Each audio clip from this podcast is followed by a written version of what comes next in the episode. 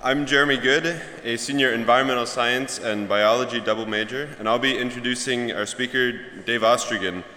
Um, he'll be sharing with us this morning about his vocational journey and his work at Merry Lea. Dave has a bachelor's degree in biology with a minor in chemistry and a master's in outdoor education with a focus on special education from the University of Minnesota, a master's in political science and policy analysis, and a doctorate in forest resources science and parks and tourism resources from West Virginia University, as well as teaching at Northern University or Northern Arizona University, as well as various other colleges, and directing several outdoor education programs. Dave Ostergren has also worked as a uh, forest policy uh, a forest policy uh, analyst uh, in uh, consultant in Siberia, Russia. Uh, he's even been to Antarctica.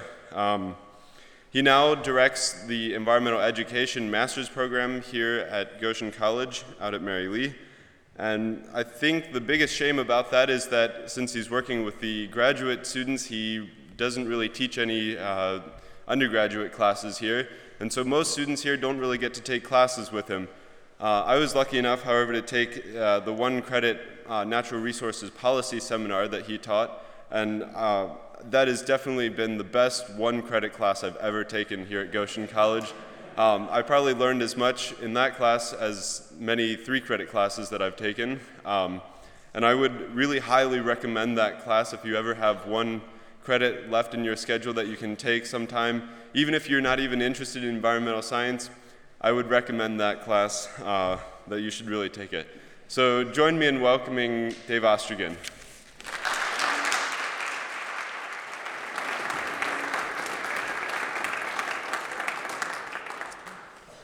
Good morning.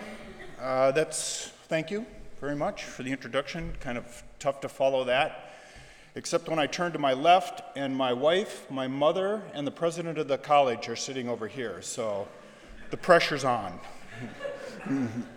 All right, good morning. Well, this is my journey uh, from wilderness into to Goshen College. And as Jeremy mentioned, I started, uh, well, I started that journey like most of us, uh, 1957. And uh, most of us start at this point. And moved quickly to, uh, into where, what I really like to do, and that's go into the wilderness. And the reason I'm going to talk about this, these pieces this morning and what this means is that as you go through life and you go through your journey, I can assure you that it's very hard to know exactly where you're going to be in 15, 20, or 30 years. It's the challenge of trying to find that thing that motivates you, that carries you through the day, that brings you where you want to be at least in the mid 50s, I can speak. And it's hard to know that. It's hard to predict that. It's hard to know what, what, what carries you, what, what, what makes you get up in the morning, what fires, fires you up to get going in the morning. And I've found that partially through the wilderness and wilderness activities. And I've also found that by ending out right here. So, thank you very much for having me. This uh, indication, this was taken in about 1975, and this was a 42 day canoe trip in the Northwest Territories of Canada. It was before radios and cell phones and foam pads and nylon tents. It was before just about everything you associate with camping. And we uh, traveled, there were six of us, and we traveled, and it was the culmination of many years of training all right? Many years of practice, many years of going outside.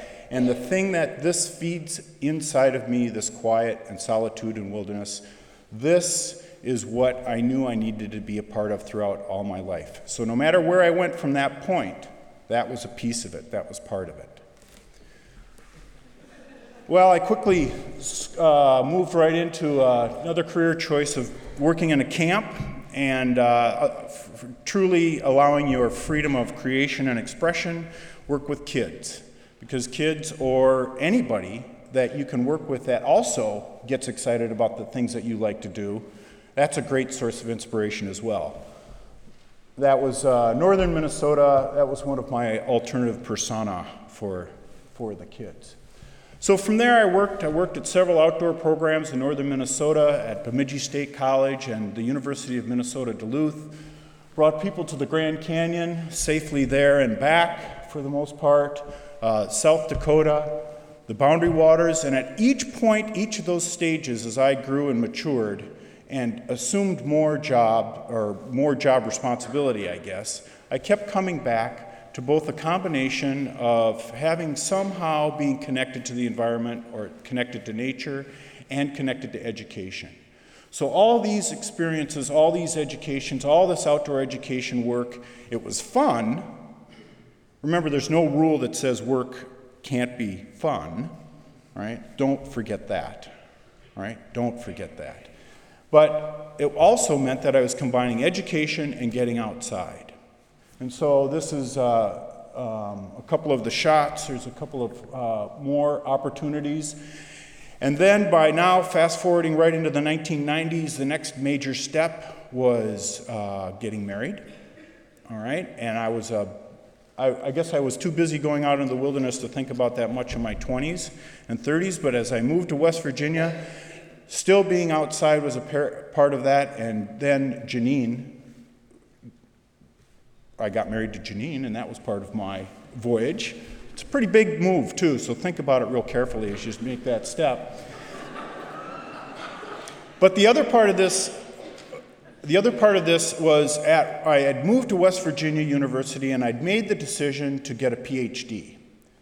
And the PhD was after years of being an outdoor program director in northern Minnesota and Bemidji and Duluth. And again, I was still seeking, seeking something further, seeking something more. Where, where do I go? Where do I go from here? What, how, how do I make a difference?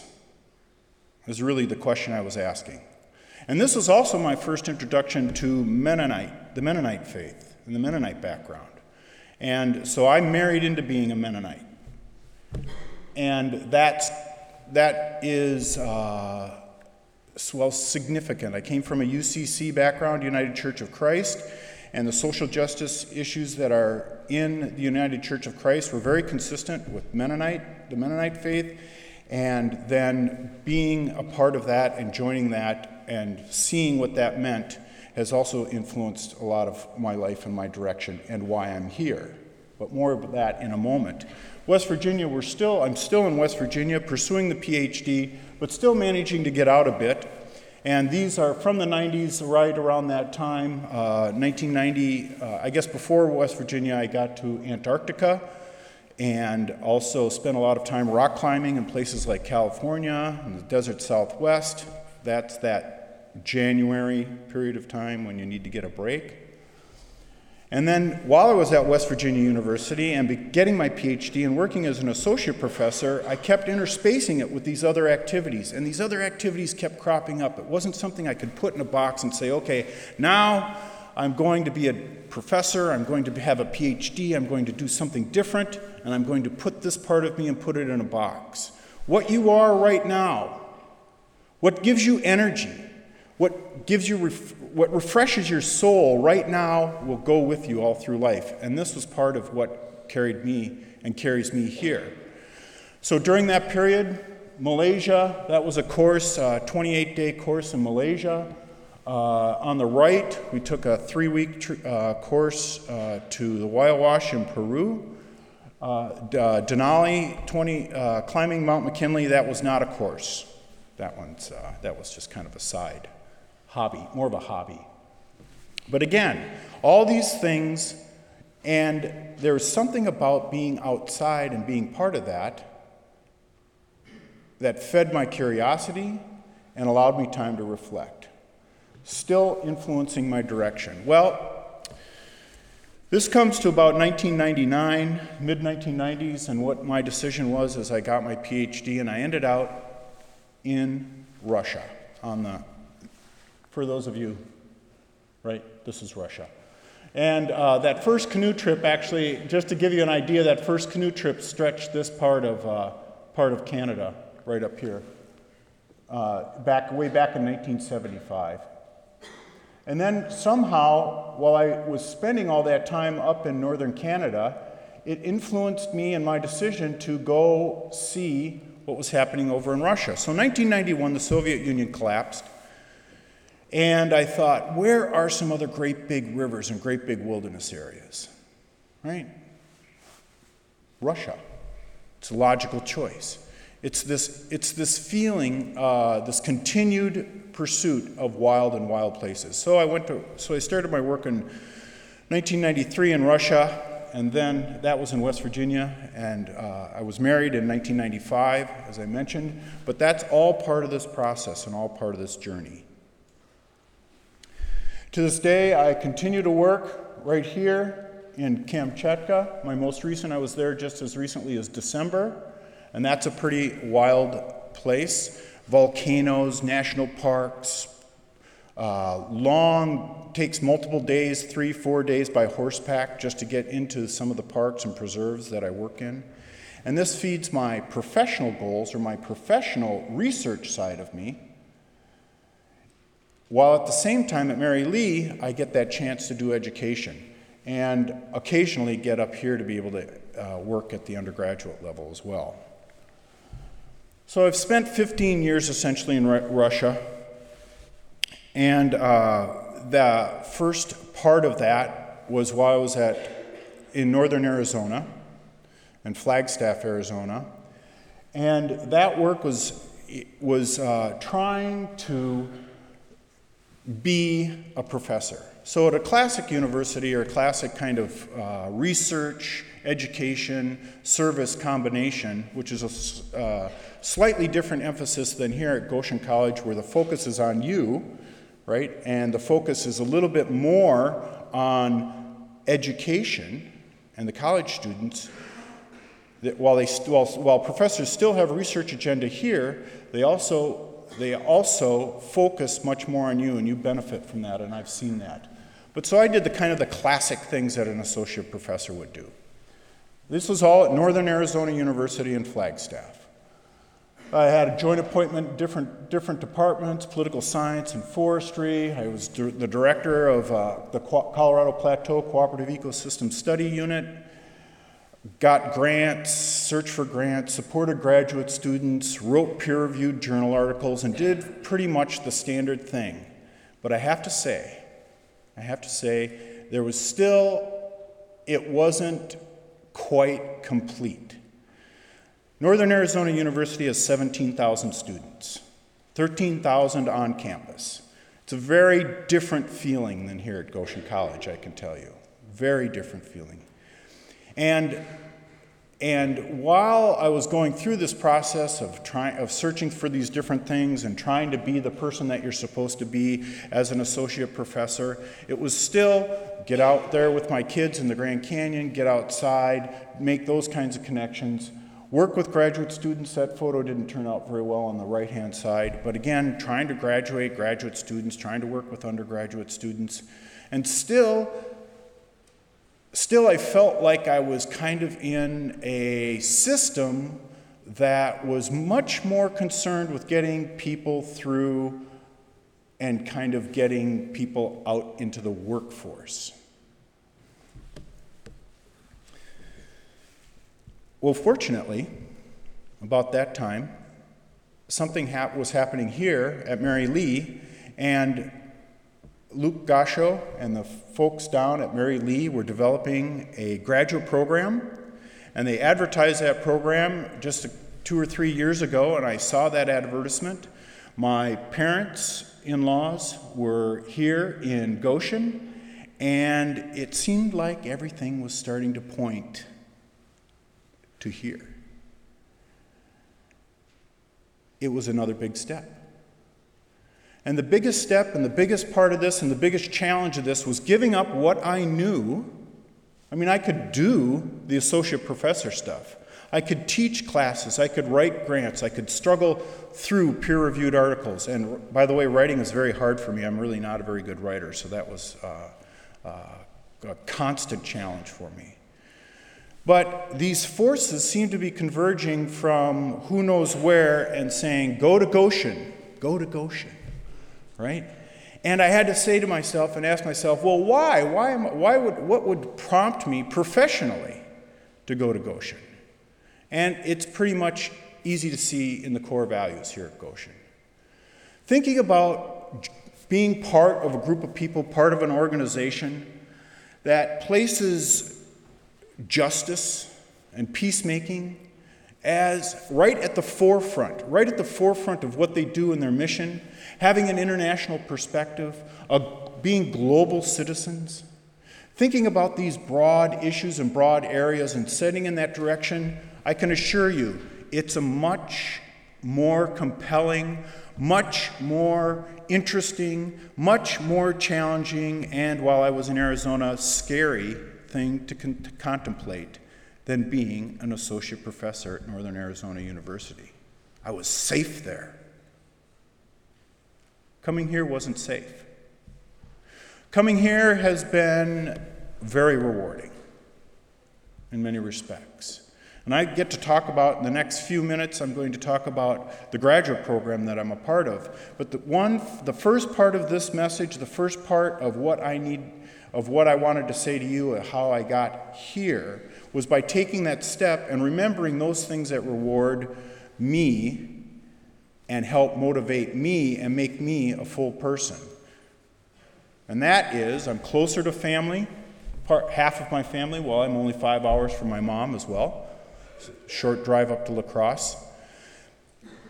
I'm part of an organization that puts extraordinary I can tell you extraordinary values at the forefront. So when people talk to you about peace and justice and they talk about the core values of Goshen College, it's no small thing.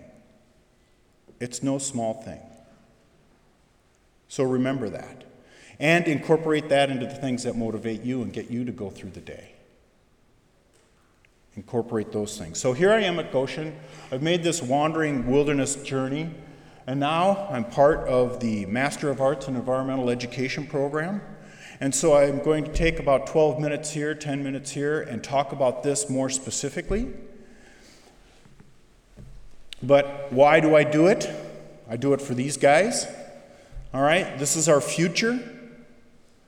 You know, in some sense, this is my children, uh, Charlie on the left and Sam on the right.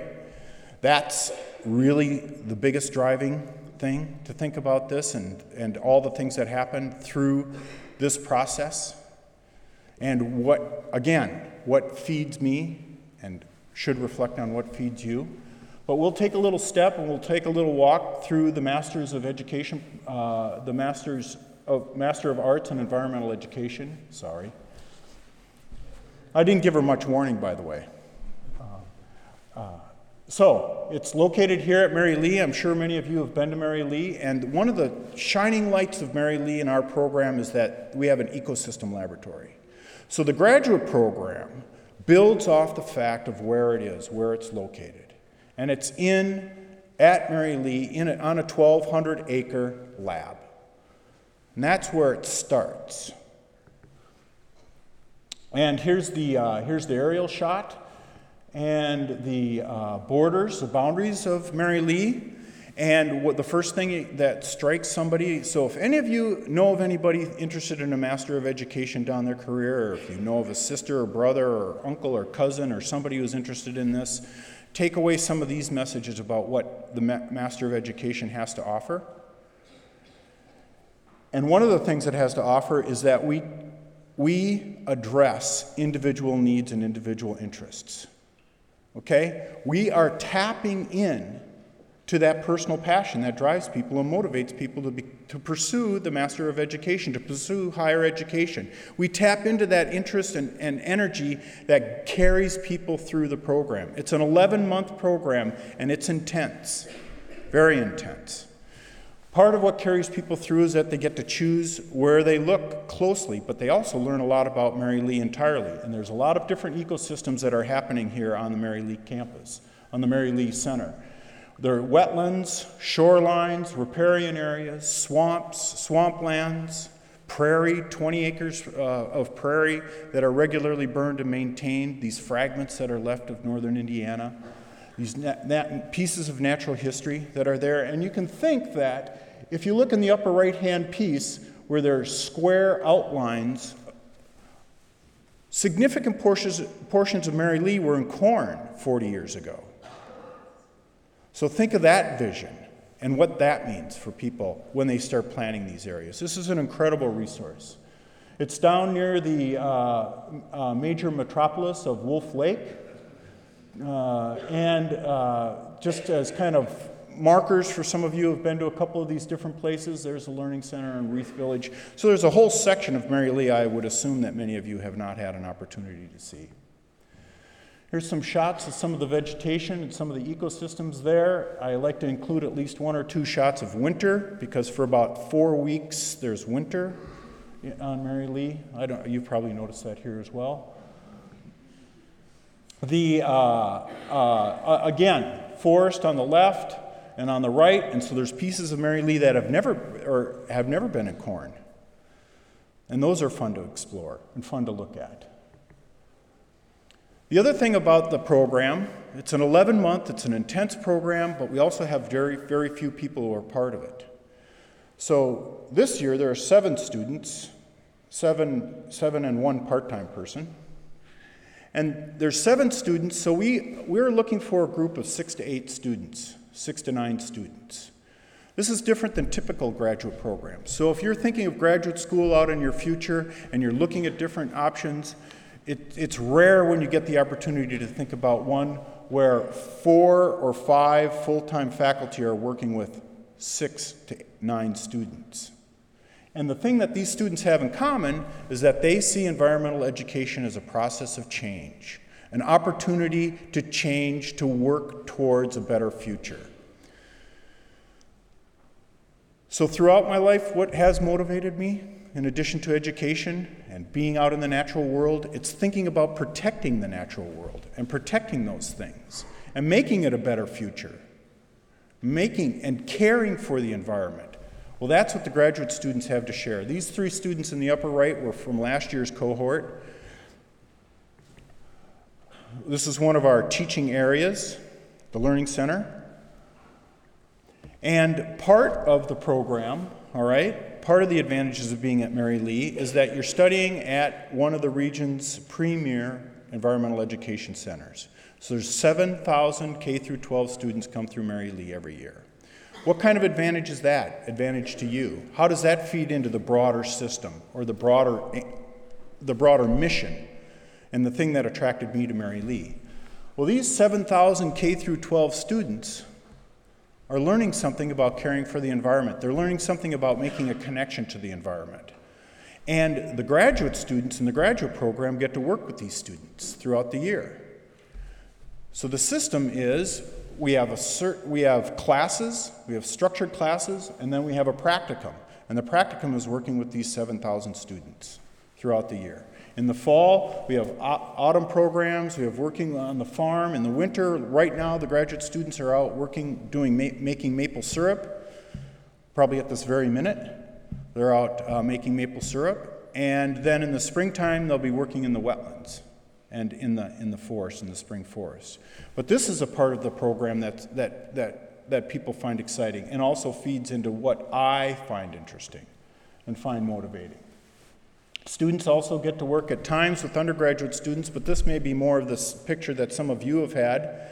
And you're fortunate that on the right, undergraduate students from Goshen College who get to use Merry Lea's facility, when they work in the wetlands, they get the waiters. The fifth graders, no waders right? Just ten, bring a spare pair of tennis shoes and a plastic bag to carry your, carry your tennis shoes and pants home. And it's tentative, people just starting to get into it and they get their feet a little bit wet, but generally by the end of it in the springtime, they're all wet, right? They're all wet. But the undergraduate students here in this photo are working both in the wetlands and in the prairies, and I might note that both these areas have been restored. So both of these areas look very different 40 years ago bringing in the prairies on the, on the left, bringing in the prairies back into the system in Indiana is, is pretty exciting, pretty important thing that Merry Lea does. And then breaking tiles and letting the water resettle on the land is also a change. Of course, we have uh, faculty. Um, although Dave, Dave Miller in the upper left, he's uh, retiring. So, uh, but we have folks from biology, we have biology backgrounds, we have education backgrounds, educational leadership backgrounds. Uh, Luke has extensive experience in administration and leadership. He teaches that course. Paul Steury teaches in issues, and his background is in outdoor, outdoor recreation, and he's very in tune and very active in the community on issue, with issues. Lisa Zinn is working on her doctorate in education. She has great background in wetlands and uh, bird ecology. And, and, and then you have me, for better or worse. And I'm the policy guy. There's also down at Merry Lea, there's agroecology, and so I'll just make a quick mention of this. This is undergraduate opportunity if you're interested in some sort of community garden work. The agroecology program has a summer uh, nine credits intensive. You can live down at Rieth Village and work and pick up nine credits through agroecology, and you can also work on agroecology through the master's program. These are the courses that are offered through the, ma- through the graduate program, and I'd like to highlight how these lay out throughout the year, throughout your year. So the first three start in July. I mentioned it's an 11 month program. You start in July, and then you don't do anything except three graduate courses for the next two months of your life. And it's, it's grueling, it's almost like boot camp. Uh, you learn the natural history, so you learn every, as many plants, animals, birds, insects, amphibians as you possibly can in, uh, the, on the Merry Lea property. You learn about the basics and principles of environmental education, and you learn about research methods for informing environmental education. And it's intense. It's, a, it's, it's very distinctive of this graduate program, and something that attracted me to it was this whole concept of trying to pack the year, pack the education into one year. And, it, and it, what it does is it forms a pretty tight cohort of people who learn how to, who work together as graduate students. But you can imagine some of the challenges that might be encountered in packing nine graduate courses into eight weeks instead of the usual 15 weeks.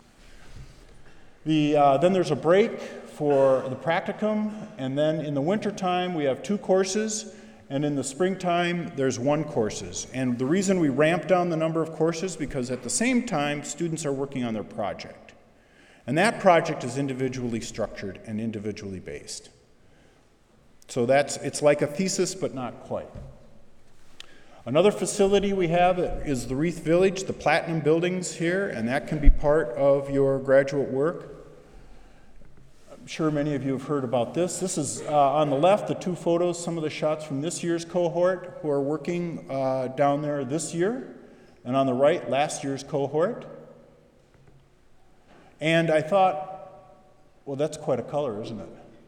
Um, I thought that I would give you an idea of some of the projects that the graduate students are working on. So this gives you an idea of the diversity, right? And, and what we mean by feeding into per, people's personal passion and personal, personal um, uh, perspective on environmental education. Population decline in field sparrows and yellow warblers, okay? Classic, more of a bird study. We're a bird banding station. Second question are, are, these are each of these is a project that's being undertaken by a graduate student over the course of the year. Are religious leaders knowledgeable about environmental justice issues? And this is particularly in Gary, Indiana.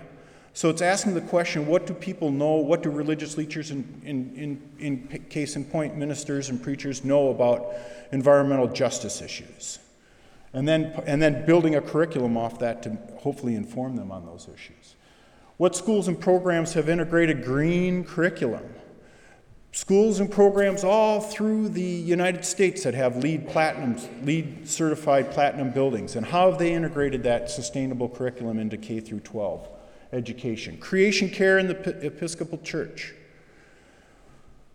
What, what status does creation care have in the Episcopal Church and or in churches in general? And this, and this uh, graduate students looking in particular at youth groups. And have they heard about creation care and how that taps into their vision?